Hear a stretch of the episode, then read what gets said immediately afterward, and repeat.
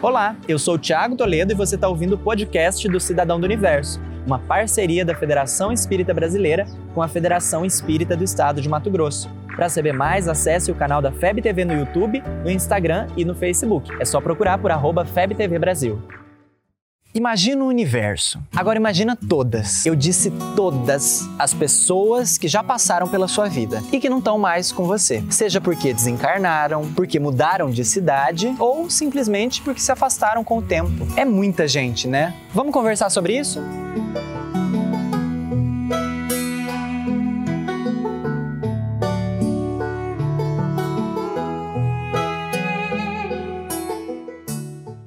Eu tenho uma amiga muito querida que tá mudando de cidade. Essa amiga é a Natália, filma ela, eu vou expor ela. Tá aqui exposta. Eu vou expor ela. Tudo bom, muito prazer. Adeus.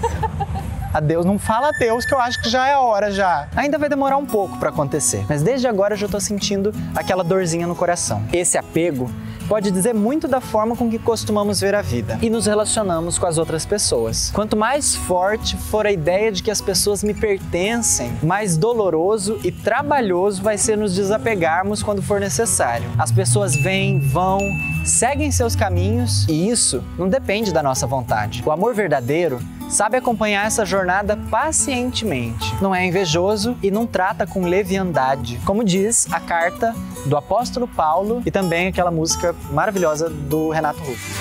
O amor é bom, não quero.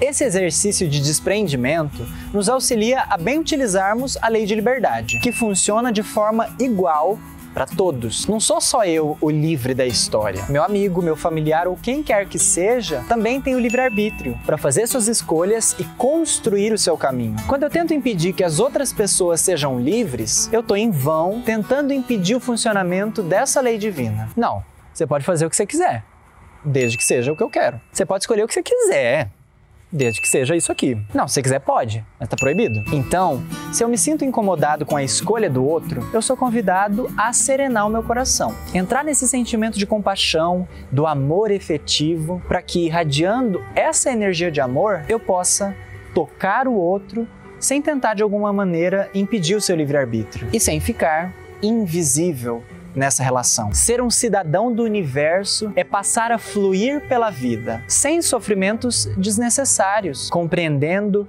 cada relacionamento como uma parada em uma estação, que por mais agradável é apenas um complemento ao principal, a viagem que estamos percorrendo. E de novo, o amor não tem barreira. Ele não se magoa com a distância, ele cresce e acompanha todos os quilômetros que forem necessários, se for verdadeiro. Então, Natália, pode ir para Brasília, tá?